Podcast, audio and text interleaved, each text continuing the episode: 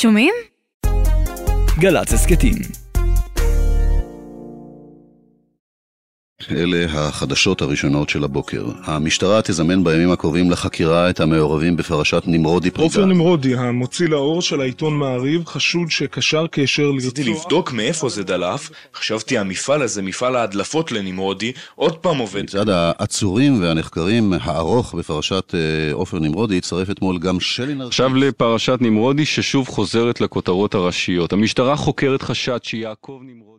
בסוף שנת 1999, אזרחי ישראל לא הפסיקו לשמוע את השם עופר נמרודי. עכשיו זה כבר מותר לפרסום, פרשת נמרודי פרידן יוצאת לאור לפחות בחלקה הגדול.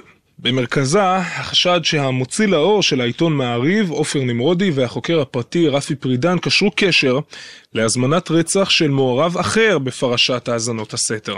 הידיעה הזו היא במידה רבה המשך ישיר של פרשת האזנות הסתר שהסעירה את ישראל שלוש שנים לפני כן, אך היא הייתה גם יריית פתיחה לסבך של חשדות חדשים.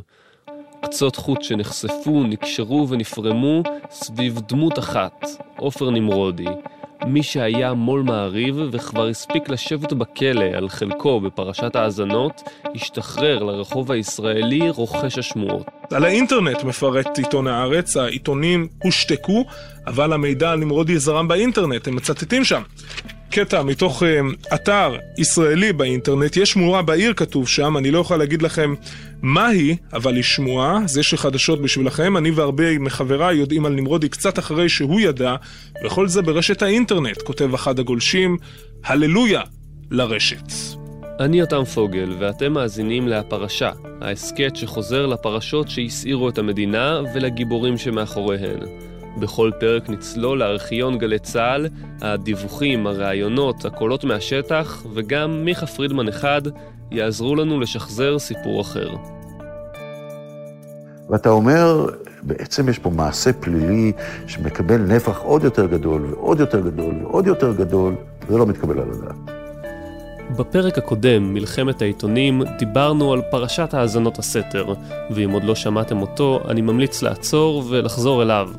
כי הפעם נמשיך לעקוב אחר דמותו של עופר נמרודי, מהשחקנים הראשיים בפרשה ההיא. ההסתעפות הבאה של הפרשה מגוללת תמונה עגומה גם של המשטרה, ומציגה את מערכת אכיפת החוק בחולשתה, ככזו שאפשר לשבש ולכופף את עבודתה.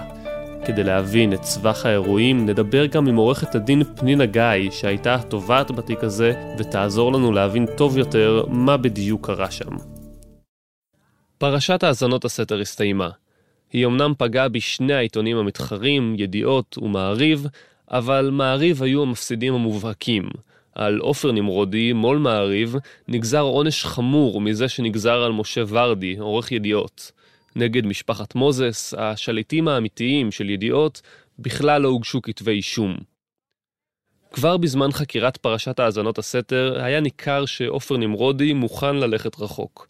הסרטון שפורסם בתיק תקשורת, בו הוא אוכל מסמכים מפלילים בחדר חקירות, הוא כנראה הרגע שרוב האנשים ייזכרו בו למשמע השם עופר נמרודי. אנשים עושים כל מיני דברים, ובחלוף השנים, הדברים, זה מטשטש. זה מיכה פרידמן, שלמרות השנים שחלפו, נזכר בפרשה ההיא. בערך, כן, אני זוכר שהיה מעורב באיזה פרשה, האזנות, אבל גם ידיעות האזינו. אבל כזה פריים של יושב בתא המעצר ולועס את הנייר, וזה, אתה, אתה לא, זה, זה, זה לא יעזוב אותך כל החיים. זה, את זה תמיד יזכרו לו. כארבע שנים לאחר שפרשת האזונות הסתר פרצה, נמרודי סיים לרצות את עונשו. לכאורה הוא היה יכול לשים אותה מאחור. ולאחר ארבעה וחצי חודשי מאסר בכלא מעשיהו יצא הבוקר לחופשי המוציא לאור של עיתון מעריב, עופר נמרודי. נמרודי הורשע במסגרת עסקת טיעון בהזמנת האזנות סתר לבכירים אה, בעיתון ידיעות אחרונות. לא חלף זמן רב מאז שעופר נמרודי השתחרר מתקופת המאסר, וברחוב הישראלי הסתובבו לחשושים על דברים נוספים שנמרודי עשה, גרועים יותר מאכילת נייר. ישנה איזושהי תחושה שעיתונים הפכו לאיזה מין אה, כתב חיטה כזה נורא נורא גדול. קורה משהו ואי אפשר לספר. כן, קורה משהו. תיק תקשורת, הם הקדישו אייטם שלם, תוך כדי זה שהם הסבירו איך אסור לספר את מה שהם יודעים אבל הם לא מספרים, הם גם אמרו לציבור, שמי שמאוד רוצה יכול למצוא אתר אינטרנט, אתר של צ'אט. במסגרת איזושהי תוכנת חיפוש, אינטרנט. שאת הם אמרו ואני לא חיפוש, אגיד, ואני לא? אגיד, ושם יכולים למצוא את כל הפרטים על הפרשה שלהם אסור לדבר עליה, אבל אולי לאינטרנט מותר לדבר עליה. האינטרנט המסחרי נכנס לארץ רק לפני שנים מעטות, והוא התחיל לצבור תאוצה ולהגיע גם למשתמשים פרטיים. סוף שנות ה-90 הייתה ראשית תקופת הפורומים, הבלוגים והצ'אטים, שאפשרו להעביר מידע, חדשות, ולפעמים גם שמועות לא מבוססות. ביולי 1999 למשל, אתר תפוז הציע לראשונה לגולשים שלו להעלות תוכן משלהם בצ'אט קבוצתי. כמה חודשים אחר כך, הבלוגים של אתר תפוז היו חלק מגל שמועות על המו"ל של מעריב, שמועות שהעידו שמשהו מבעבע מתחת לפני השטח. זו כנראה הייתה הפעם הראשונה שהאינטרנט עזר לעקוף את צווי איסור הפרסום שהוטלו על חקירת המשטרה. דווקא הילדים אמרו שיש משהו באינטרנט, אבל אני לא יודע מה בדיוק. אה, אני לא התעניינתי בזה, אבל היה משהו באינטרנט. איך הגיע איזשהו טלפון? מאחר ואני עובד במשרד פרסום, אז אה, די עבר אה, מפה לאוזן. סך הכל אה, השמועה התפשטה די במהירות. גם אם כבר אז לא כל השמועות באינטרנט היו מדויקות, ללחשושים האלה דווקא היה בסיס.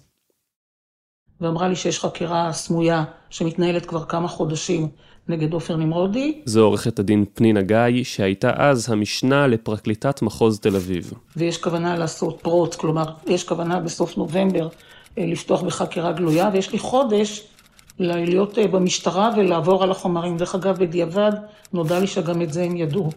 עופר נמרודי שלח לעקוב ביחב"ל לראות מי מגיע, וראו שאני מגיעה לשם כל יום. כשאת נחשפת לחומרים האלה פעם ראשונה, מה את מגלה? אני מגלה זוועות, אה, הרבה עבירות של שיבושי הליכים, הרבה עבירות של הדחת עדים. אה, הוא רק, שח... הוא רק יצא מבית סוהר מהמאסר הקודם, מהתיק של האזנות סתר, הוא שוחרר בפברואר 99 ו... וכבר התחיל לעבור עבירות. חלק מהעבירות בוצעו ממש ערב כניסתו למאסר אה, בתיק האזנות הסתר. ב-22 באוקטובר 1999 פורסם לראשונה מידע רשמי בפרשה, מידע שהדהים את המדינה. מותר לפרסם הבוקר שהיחידה הארצית לחקירות פשעים וחקירות בינלאומיות פתחה לפני כשלושה חודשים בחקירה נגד עופר נמרודי, המוציא לאור של העיתון מעריב ומבעלי חברת הכשרת היישוב. החשד המרכזי שנחקר הוא שנמרודי היה מעורב בהזמנת רצח של אחד המעורבים בפרשת האזנות הסתר, ובכך ניסה לשבש מהלכי משפט. כבר בשלב הזה נציין כי במשטרה מבהירים כי חקירת הפרשה נמצאת בשלביה הראשונים, ונמרודי עצמו טרם נחקר על החשדות נגדו. החוקר הפרטי רפי פרידן, ממנו נמרודי הזמין בעבר את האזנות הסתר, הוא זה שסיפר על כוונותיו של נמרודי למשטרה. החוקר הפרטי רפי פרידן, מי שנשלח לארבע שנות מאסר על חלקו בפרשת האזנות הסתר, פנה לפני מספר חודשים לפרקליטת המדינה, וטען שבידיו חומר ראיות הקושר לכאורה את נמרודי להזמנת רצח של אחד המעורבים בפרשה. במהלך חקירת פרשת האזנות הסתר, פרידן הגן על נמרודי והסרב להסגיר את שמו לידי החוקרים. הוא שיקר והתפתל, וגם במהלך עדותו במשפט האזנות, השופטים אמרו עליו שהוא לא אמין. הוא נשלח לכלא לארבע שנים על חלקו בפרשת האזנות, כשהוא רואה את מי שהפעילו אותו יוצאים עם עונשים קלים בהרבה.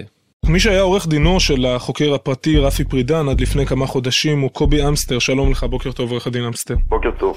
מתי הודיע לך לראשונה המרשיחה, יש בידי חומר לוהט על עופר נמרודי? העובדות האלה הגיעו לידיעתי בסביבות סוף חודש פברואר, תחילת חודש מרץ. זה קצת תמוה, לא? בית המשפט כבר uh, אמר, ואתה ציטטת בעצמך מדברי השופטים, אז uh, בהכרעה בעניין האזנות הסתר, שעפרי פרידן הוא לא ממש uh, דובר אמת לאורך כל הדרך, ולא ממש אדם שיש היה, שצריך היה להאמין לו בפרשה הזו, ובכל זאת, מה, מה פתאום תקף אותו כזה חוש צדק ומוסר, לפתוח בפני uh, פרקליטות המדינה צוהר כל כך גדול, בפני uh, חשדות שיכולים לעמוד כנגד עופר נמרודי?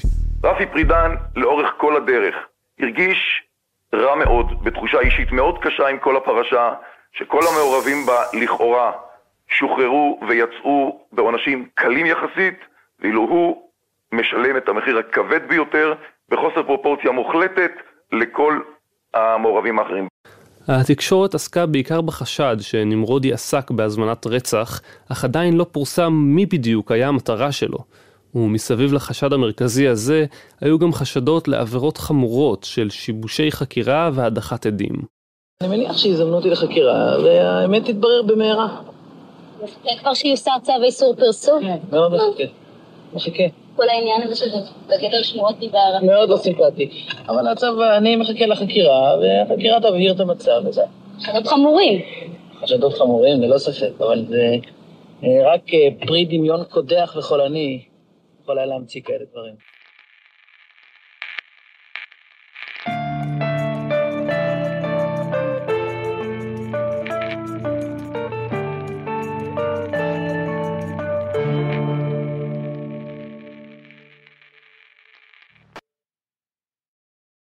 כשהפרטים המלאים התפרסמו, כולם הבינו שנמרודי חיפש נקמה. בוקר טוב לכתבנו לענייני משטרה, אסף זוהר. עופר נמרודי, המוציא לאור של העיתון מעריב, חשוד שהזמין את הרצח של יעקב צור, עד המדינה בפרשת האזנות הסתר. החשד הזה מתבסס בעיקר על עדותו של החוקר הפרטי רפי פרידן, עד המדינה בפרשה הנוכחית, שסיפר לחוקרים על תוכנית החיסול המפורטת שהוכנה לטענתו. יעקב צור היה שותפו של רפי פרידן בחברת החקירות אגם, שביצעה האזנות סתר בשליחותו של עופר נמרודי, בין היתר לבחרי ידיעות, הארץ, מעריב ואחרים. במהלך חקירת הפרשה חתם יעקב צור על הסכם עד מדינה והפליל את נמרודי ופרידן. לטענת פרידן, בעקבות הפיכתו של צור לעד המדינה, החלו הוא ונמרודי ביחד עם כמה אחרים לתכנן את חיסולו. התכנון, כך על פי עדותו של פרידן, היה לשלוח את צור לבצע עבודה, חקירה כלשהי במדינה במזרח הרחוק, כנראה תאילנד, ושם על פי חשד לחסל אותו ולביים את מותו. אבל זה לא היה הכל. נמרודי לא היה חשוד רק בקשירת קשר לרצח נגד עד המדינה יעקב צור, אלא במארג שלם של שיבושי חקירה ותככים שנועדו למנוע את מאסרו.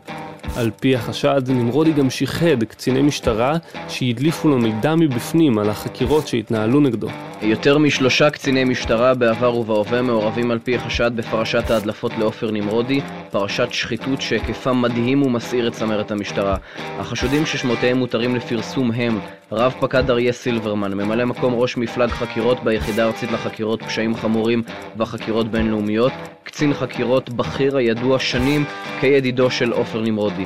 הוא חשוד שקיבל שוחד מאנשיו של עופר נמרודי בתמורה להדלפת המידע על החקירה הסמויה שהתנהלה נגדו, באשר לקשירת הקשר לרצח. הבחישה של נמרודי בקרבי המשטרה הייתה מוטיב חוזר בפרשה הזו. הוא לא הפסיק לנסות לנצל את קשריו כדי להשפיע על החקירות שהתנהלו נגדו. שני העצורים הנוספים הם סגן ניצב בדימוס ציון ששון וסגן ניצב בדימוס גבי פישר.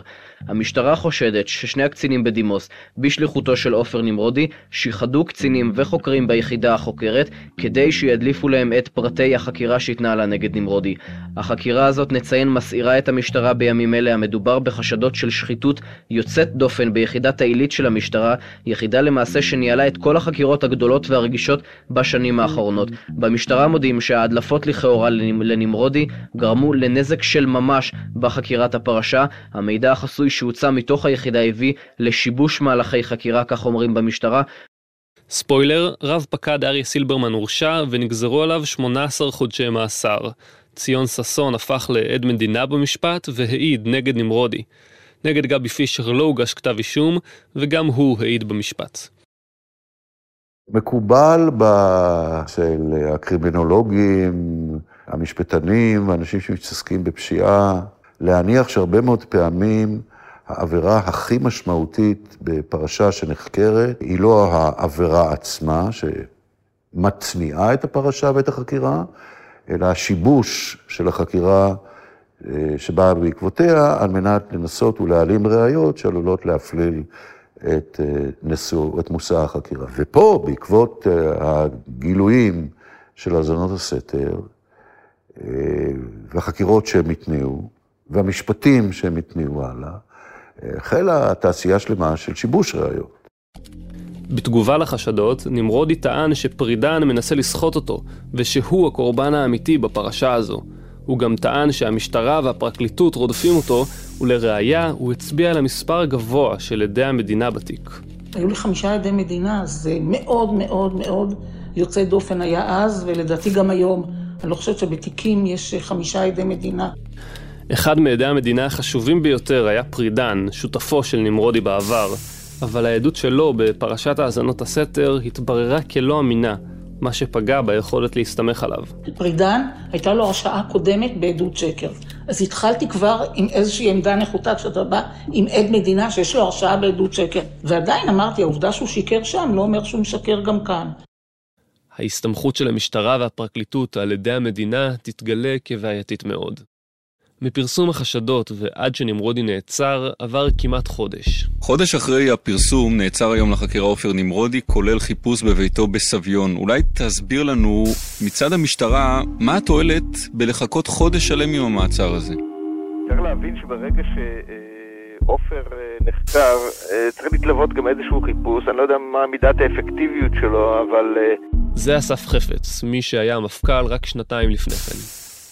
הרי אם היה איזשהו מסמך שיכול היה אולי לשמש כנגדו, בחודש הזה הוא כבר לא נמצא בבית. לכן אני אמרתי שאני לא בטוח שהחיפוש הוא אפקטיבי. אני לא, אני לא מעריך שהם בונים על החיפוש הזה יותר מדי. הם כן בונים לדעתי על החקירה, על השאלות שישאלו, על התשאול שיבוצע. יושב עכשיו עופר נמרודי מול החוקרים שלו בחדר החקירות, אחרי חודש שלם של פרסומים, אחרי שיחות מקדימות עם עורכי הדין, זה לא פוגע בחקירה עצמה מצד החוקרים, הרי מגיע כל כך מוכן לחקירה הזו. אני מקווה בכל אופן. שבתקופה הזאת שהנושא לא היה ידוע, לא לציבור, ואני מקווה גם לא לנמרודי, עם כל החששות, הם אה, אספו מידע, ולא כל המידע ישנו בתקשורת. אבל היעילות המשטרתית, גם במהלך החקירה, הייתה נתונה בספק.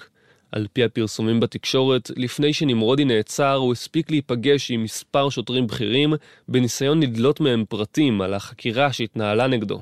פרשת נמרודי גרמה ללא מעט רעידות אדמה בצמרת המשטרה מאז שנחשפה. תחילה נראה היה שהמעורבות של קצינים וקצינים לשעבר מהיחידה הארצית לחקירת פשעים היא הזעזוע החמור ביותר שהמשטרה תספוג. היום אפשר כבר לחשוב אחרת.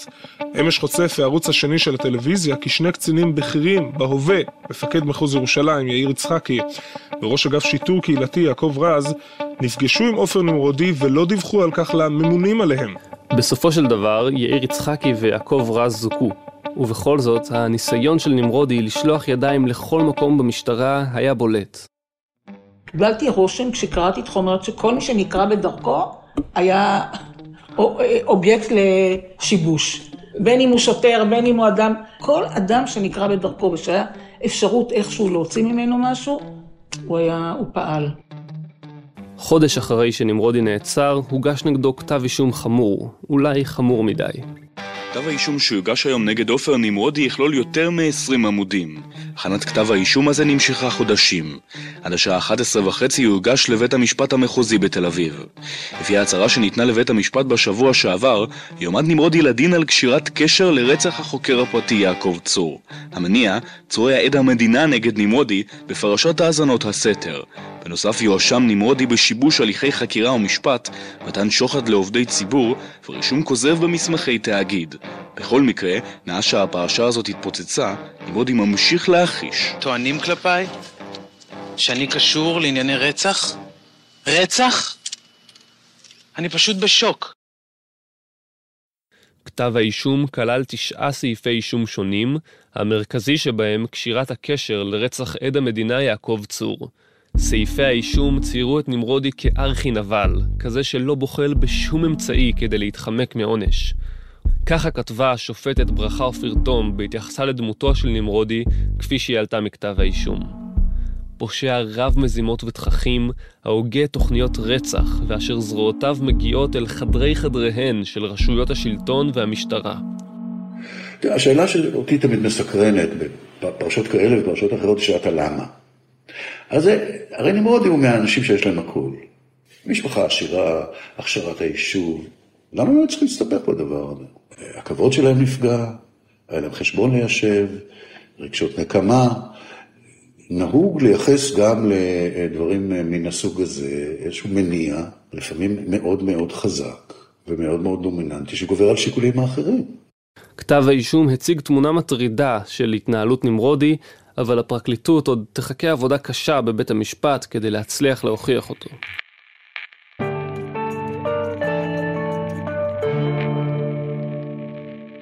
אמנם כתב האישום עסק בנמרודי, אבל הוא הציג תמונה עגומה גם של המשטרה. היה נראה שנמרודי פשוט סובב את הארגון על האצבע הקטנה. במשטרה חוששים שמעורבותם של קצינים בכירים בפרשת נמרודי תסיט את הדיון הציבורי ממעלליו של החשוד העיקרי עופר נמרודי. פרקליטת המדינה עדנה ארבל תכריע השבוע באשר לעתידם במשטרה של שני הניצבים יאיר יצחקי ויעקב רז.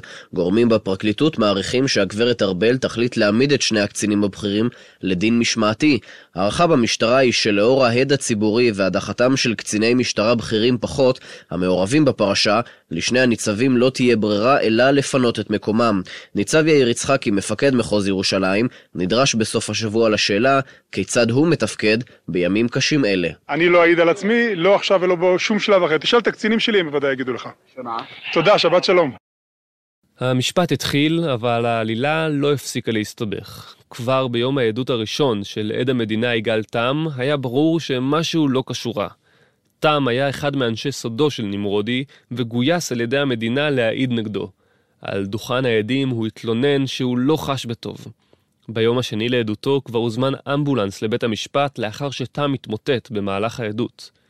מהר מאוד התברר שהסיבה להתמוטטות לא הייתה בריאותית. המשפט הזה ממשיך uh, לספק לנו סיפורים וכותרות, משפט uh, נמרודי. צביקה ברוט כתבנו באולפן שלום. ערב טוב. והיום, מה מתגלה בעניין עד המדינה יגאל תם? אוקיי, okay, עד המדינה יגאל טל בעצם היה אמור לה, להמשיך היום uh, בעדותו, הוא בעצם נחשב הקלף החזק של הפרקליטות. Uh, הוא לא הגיע הבוקר לבית המשפט, בתחילת הדיון uh, פנינה גיא תובעת מבקשת למסור הודעה לבית המשפט. בעצם היא אומרת, נודע לנו שלשום בלילה, שעלתה מופעלו לחצים כבדים, איימו על חייו, על חיי אשתו, על חיי בנותיו, בעצם הוא פוחד להעיד. הדרמה בעצם מגיעה לשיאה כשגיא אומרת שכל הבעיות הרפואיות שלו, הכל היה אה, למעשה מזויף, הוא עשה את עצמו, כולל אותה התמודדות מפורסמת בשבוע שעבר. שבוע שעבר הזעיקו אמבולנס לשם. נכון, בעצם הוא כנראה עשה את עצמו מתוך פחד, הפרקליטות לא ידעה על זה אז. נגיד גם אגב שרק, אה, שדווקא עכשיו הייתה מאושפז במתקן אה, פסיכיאטרי להערכה ולטיפול, כיוון שלדבריו דווקא עכשיו כן תקפו אותו חרדות, הפעם זה אמיתי. צריך להבין, בשנת 2000 לא הייתה אף תוכנית להגנה על עדים או על עדי מדינה. כל עד היה חשוף לחלוטין להטרדות, וגם יגאל תם. הפרקליטות לא הצליחה להגן עליו ולקבל ממנו מה שהיא צריכה. יגאל תם אה, העיד ממש גרוע, ממש. כלומר, אה, גם סתר את ההודעות שלו במשטרה, גם הילך בין ה... בין הגרסאות שלו. באיזשהו שלב הוא אושפז בבית חולים. פתאום אני, בבוקר הדיון, מודיעים לי שהוא מאושפז באיכילוב עם, אה, עם תעודה פסיכיאטרית.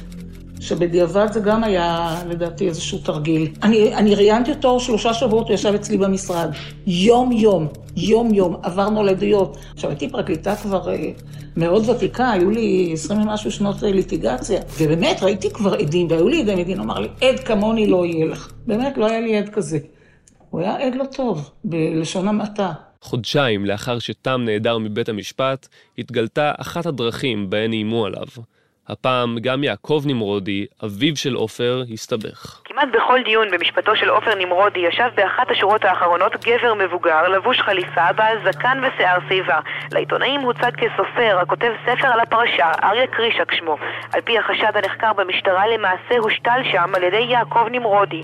קרישק חשוד כי התיידד עם עדי המדינה בפרשה, רכש את אמונם ודלה מהם פרטים על חייהם ועל גרסותיהם במשפט.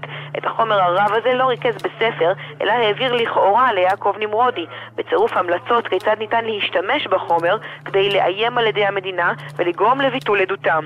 קרישק נעצר לפני שישה ימים. עורך דינו מיכה פטמן טוען, מרשי בסך הכל ייעץ כיצד לבנות ללוחמה פסיכולוגית נגד עדי המדינה. הוא מתכוון לייעץ להם ולהפעיל את ניסיונו וחשיבתו למצוא טקטיקות שבעזרתן ניתן יהיה לסייע במשפט בדרכים חוקיות.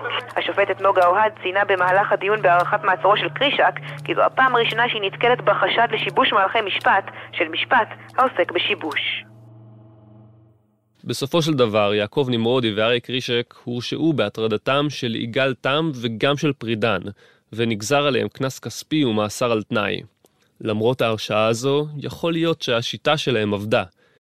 לא, הבנתי שהמערכת המשומנת הזו ממשיכה לעבוד תוך כדי ניהול המשפט, וזה כבר גדול, מה, גדול מהיכולות שלנו. לא הייתה לי ראייה, אבל איך, יום קודם אני מדברת איתו, בבוקר מודיעים לי שהוא מאושפז באיכילוב, ואני מקבלת תעודה פסיכיאטרית. בעצם את אומרת שאת צריכה להתמודד פה בבית המשפט יום-יום, אבל במקביל מתנהלת איזושהי עוד מערכה שאין לך שליטה עליה, אין לה יכולת להשפיע עליה. ממש, כמו שהוא התנהל, אמרתי, מתי היה לו זמן לנהל את העיתון, מתי היה לו זמן להיות בהכשרת יישוב? כל הזמן הוא היה עסוק ליצור קשר עם סילברמן, עם ששון, עם פרידן, עם תם, לשלוח אותו לחו"ל, לשלוח לו כסף, לשלוח לאשתו כסף. כל הזמן הוא היה עסוק בשיבוש הזה, שבעיניי הוא חמור מאוד. עדי המדינה שעליהם הפרקליטות הסתמכה בכתב האישום החמור שהיא הגישה, פשוט לא סיפקו את הסחורה על דוכן העדים.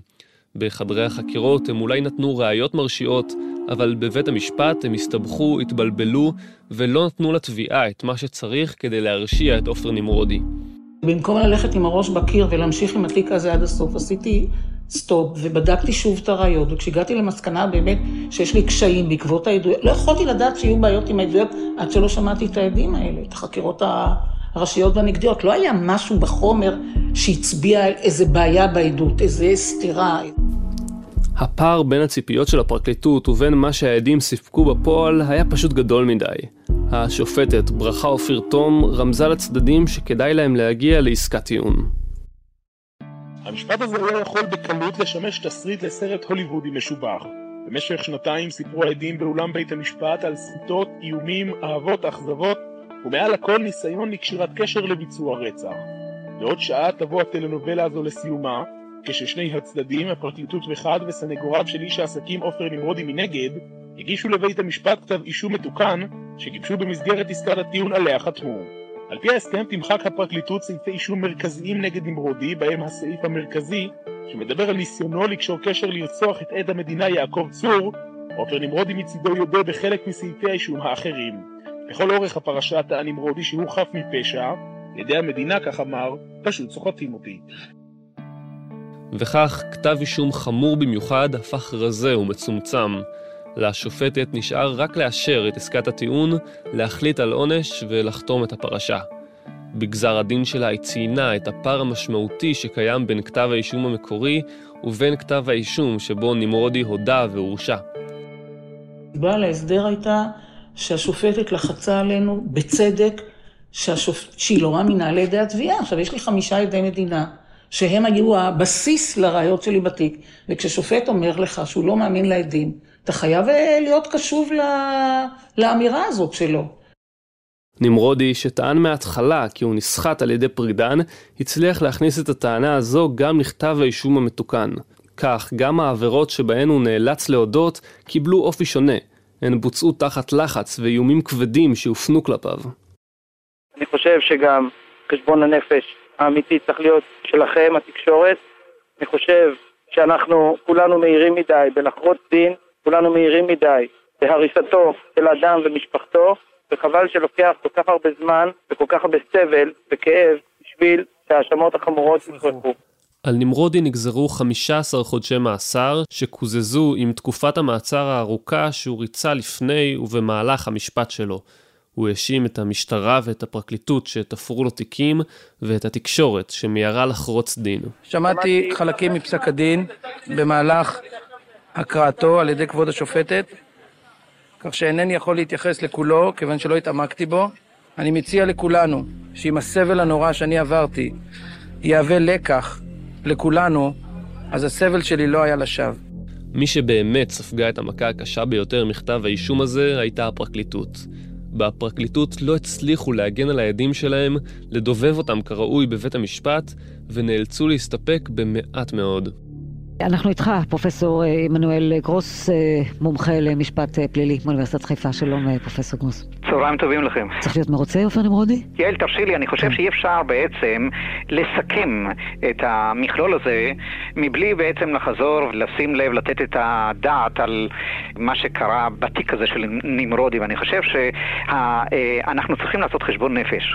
חשבון נפש נוקב עם כל שהתגלגל בתיק הזה, דהיינו, הכיצד קרה שהתיק הזה, אה, תחילתו באמת בעבירות כל כך חמורות, אה, וסופו לא בעבירות קלות, אבל ללא השוואה אה, לאותן עבירות שיוחסו לנמרודי בתחילתו. מי צריך במוקד חשבון הנפש? לדעתי הפרקליטות, הפרקליטות בראש ובראשונה הפרקליטות צריכה לתת דין וחשבון לציבור, לעצמה, הכיצד מתרחש דבר כזה, בתיק כזה.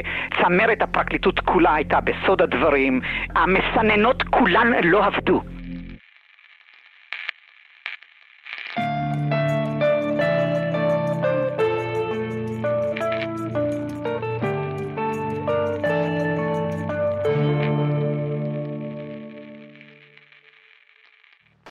זה היה המשפט האחרון שניהלה עורכת הדין פנינה גיא בפרקליטות מחוז תל אביב. לדעתך מוצא הדין עם עופר נמרודי? לדעתי כן. 15 חודשים, זה לא מעט זמן. אה, בתנאי מעצר לא פשוטים. העונש בהחלט הולם. אם לא הייתי מאמינה בהסדר הזה, הייתי ממשיכה לנהל אותו עוד עשר שנים. הפרשה הזו של עופר נמרודי התחילה הכי חזק שאפשר. חשדות חמורים ומספר רב של סעיפי אישום ושל עדי מדינה נראו כמו הבטחה למשפט ארוך ומסובך שיגמר בעונש משמעותי. זו, זו, זו פרשה שאין לה... אין לה... יש תקדים לסיפור כזה של בן אדם שמעורב לאורך כל כך הרבה שנים וכל כך הרבה פרשות. אני לא חושב, אני לא חושב שבתחום התקשורת עדיין. אך זו פרשה שנגמרה באקורד מינורי, כשנמרודי יוצא ממנה כמעט כמנצח. קשה להתנער מהרושם שעופר נמרודי הצליח לכופף את ידי הפרקליטות כשהוא ממשיך גם בזמן המשפט לעשות מאחורי הקלעים הכל כדי לחמוק מעונש. האם האדם ששמו לא ירד מכותרות העיתונים ושנקשר בעוד ועוד חשדות הצליח לנצח את המערכת? או שמערכת אכיפת החוק רדפה אחרי האדם הלא נכון ובעקשנות עיוורת הגישה כתב אישום שלא היה שום סיכוי להוכיח? לא בטוח שאפשר לענות על השאלות האלה בצורה חד משמעית. ממרחק הזמן, מה שנשאר מהפרשה היא התחלה דרמטית ומסירה סיום בקול ענות חלושה והמון סימני שאלה בתווך. עד כאן הפרשה על עופר נמרודי. תודה למיכה פרידמן, לעורך הראשי הדר פרנקנטל, לעורך הסאונד יאלי שטרוזמן, ותודה גם לדורון רובינשטיין ולעמית קרתא. עוד פרקים של הפרשה אפשר למצוא באתר ובאפליקציה של גלי צה"ל ובפלטפורמות ההסכתים המובילות. תודה שהאזנתם.